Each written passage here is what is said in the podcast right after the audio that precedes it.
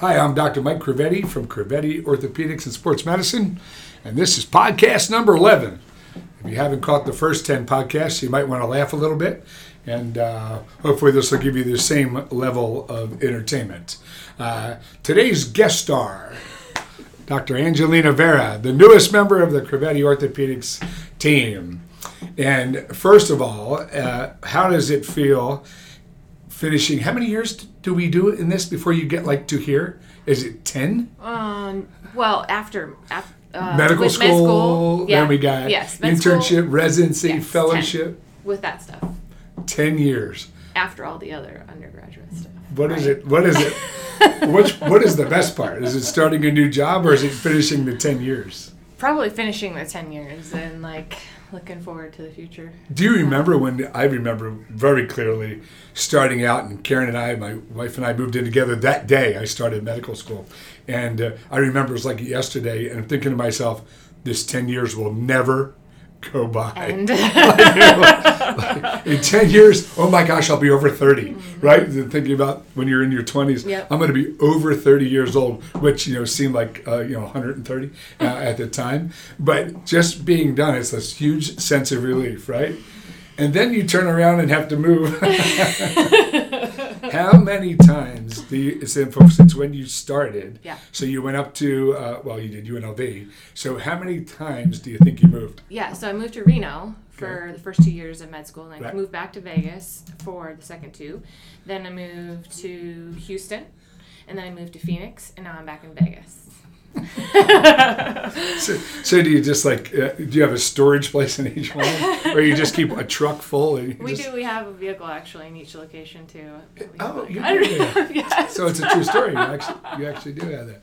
Well, this last year, so uh, in, in obviously medical school, cool. You're in Nevada, right? Because you were born and raised here. Yes. Which is kind of, and we'll get into that because that's really kind of the coolest part of the story. but and then you went off to medical school here, and then tell me about because that's where I got wind. You got interested- I got wind of the Angelina Vera Yeah. uh, from a very dear old friend of mine that was one of your mentors. Mm-hmm. Um, and you went down uh, to Houston. What did you think of Houston? Remember, I got two kids there. No, I loved Houston. Uh, I actually really love the city. People are super nice there. It's Texas, very right? very diverse. Yeah, the tech, the hospitality and just genuineness of people is really nice. And when you were there, uh, when you worked at Methodist, and you, like I said, you worked with one of my mentors, Mm-hmm. which was just awesome, right? And you did uh, sports, a lot of sports there. yes. Right, a lot of sports medicine. Yep. And because they're just awesome at sports medicine Yep. uh, at Houston, right? They are just top of the rack. Yep. People come from all over the country and come there and they take care of all the major sports teams. And that was the best part of my training there back in 1997. 1997. Oh, Yeah, we had that. We were there. Uh, I was there for the Astros uh, World Series win. Got to take a picture with the trophy. Oh, I didn't realize that yeah. actually. How cool is That that? was pretty cool. Yeah, and uh, years ago I was with the Astros with Dr. Brian. Yeah. and uh, used to go to spring training with the guys, and and uh, we had a really good time. So I really love the sports. And then when you left there, so what made you go? So you're awesome at sports, right? You did a bunch of sports medicine. Mm-hmm. What made you go? As if this is a dumb question, but what made you go to the Mayo at Scottsdale? to specialize in sports medicine Yeah. uh, after being already awesome at it because you have really the coolest thing about your practice coming up is you're really good at like a really specific couple of things Yeah. that normal people just aren't really good at right like yours truly so tell why did tell everybody about why you went there Yeah, they had um, they had some unique uh, opportunities with um, a guy that was uh, very well versed in hip arthroscopy. So the hip scope experience was something that really drew, drew me there, and also um, they have a foot and ankle um, sports person there that I got to work a lot with as well, doing hip or excuse me uh, ankle arthroscopy. So arthroscopy, scoping, putting cameras in, you all would think it's a regular thing. It's not a regular thing. It's a regular thing in the shoulder. It's a regular thing in the knee. It is far from a regular thing in a hip or in an ankle, right? Yeah. Hips go bad, we fix them, or we put new ones in. Not you. You actually make them last longer, Yes. right? So I'll eventually get them, but you'll make uh-huh. them last Yeah. many more years. And with the specialty, we're going to get into the next coolest part, but the part about the ankle scope part, I thought was really neat because that totally got me. I get the hip thing because I tried it years ago, wasn't very good. Yeah. Uh, the old dog and the new trick. Yeah. But uh, now it's such a subspecialty, and you'll actually be one of I think two people in the entire city that are going to do that. So we're going to do lots of those. Yeah, I'm going to come watch you do it. I'm going to learn something. The old dog's going to learn something. It's going to be good.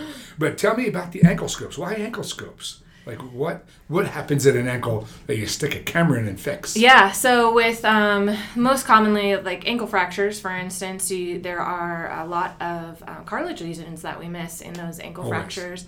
So um, scoping those at the time of uh, fixation is helpful in catching those early and treating them at that time, um, which also saves the patient another uh, surgery down the line, hopefully. Yeah. But um, and then also better outcomes with that. And then um, anterior impingement, posterior impingement. I myself had some posterior ankle impingement when I was a dancer, and that's kind of got, got me interested in orthopedics. And so that's something that's um, common in dancers as well as soccer players. So it's uh, something I hope to to be involved with. So really cool story, real brief, because that is just like we never look at ankle inside of them. We always look at the bones and fix them, right? Mm-hmm. Because we're knuckleheads. We put the screws in. We that's it. We never look at what's really. So we do, you are going to save people from further surgery after ankles.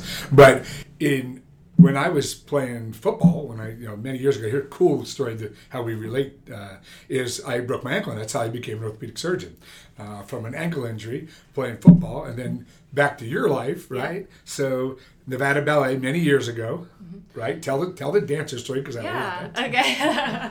so I grew up dancing dancing. um, at actually at Fern Adair, the Conservatory of the Arts. Um, they're no longer there. Fern retired, but we're still great friends. Um, and went on to uh, dance for a semester actually as a ballet major at the University of Utah. And then came back to uh, Vegas uh, and danced professionally. I taught uh, for the studio for Fern Adair, and then I also uh, taught for the school district as a, as a dance teacher, as a paraprofessional. So I taught at the academy. I went to the Las Vegas Academy for the Performing Arts. LV Arts, every, Mhm. that, what a LVA, huge. yeah. We have so many of our friends' kids going out there. It's so it's cool. a great like school. you went there Yeah. years ago. I was a dance major there, um, and uh, yeah, so I taught for them uh, after that, and uh, That's really cool. And I and then you know one of the things I was so as the story goes, she got hurt. Right, hurt her ankle, and this was her interest in orthopedics, very similar to mine.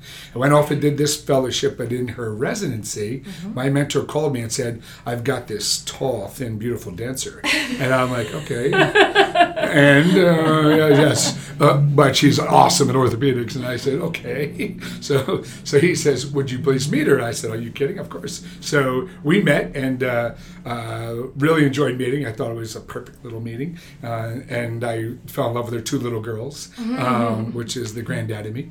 But anyway, it was really awesome. And now you're going to come to town, and you really do this neat thing. So in 2007, I got to go to Japan and teach and speak about uh, minimally invasive hip and knee replacement.